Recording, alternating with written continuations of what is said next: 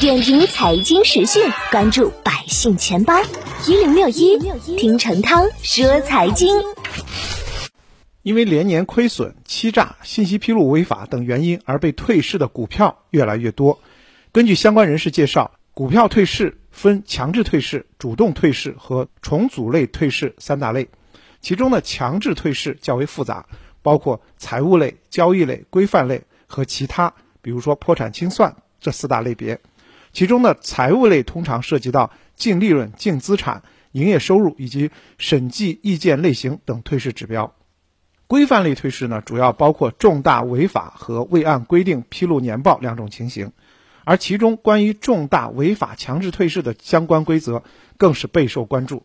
比如我们熟悉的长生生物就是这一类的退市股。券商人士提醒，对于徘徊在退市边缘的股票，投资者千万不要去搏傻。A 股交易的股票如果退市，对持有该股的股民有什么影响呢？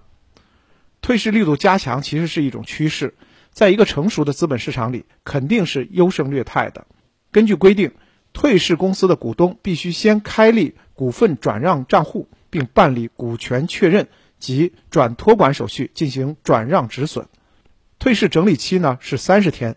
如果想卖掉手上的股份，需要本人去券商柜台开通该板块交易的权限。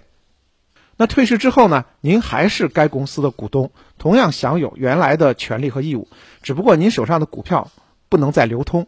如果您不想继续做股东，可以选择在退市整理板中卖掉该公司的股份，不过出售的价格就很低了。当然，也可以继续保留相关的股份。如果企业再上市的话，也可以享受到相关的红利。但是实际情况是，能够申请重新上市和恢复上市的公司比例是极低的。所以再次建议大家远离离退市边缘很近的垃圾股。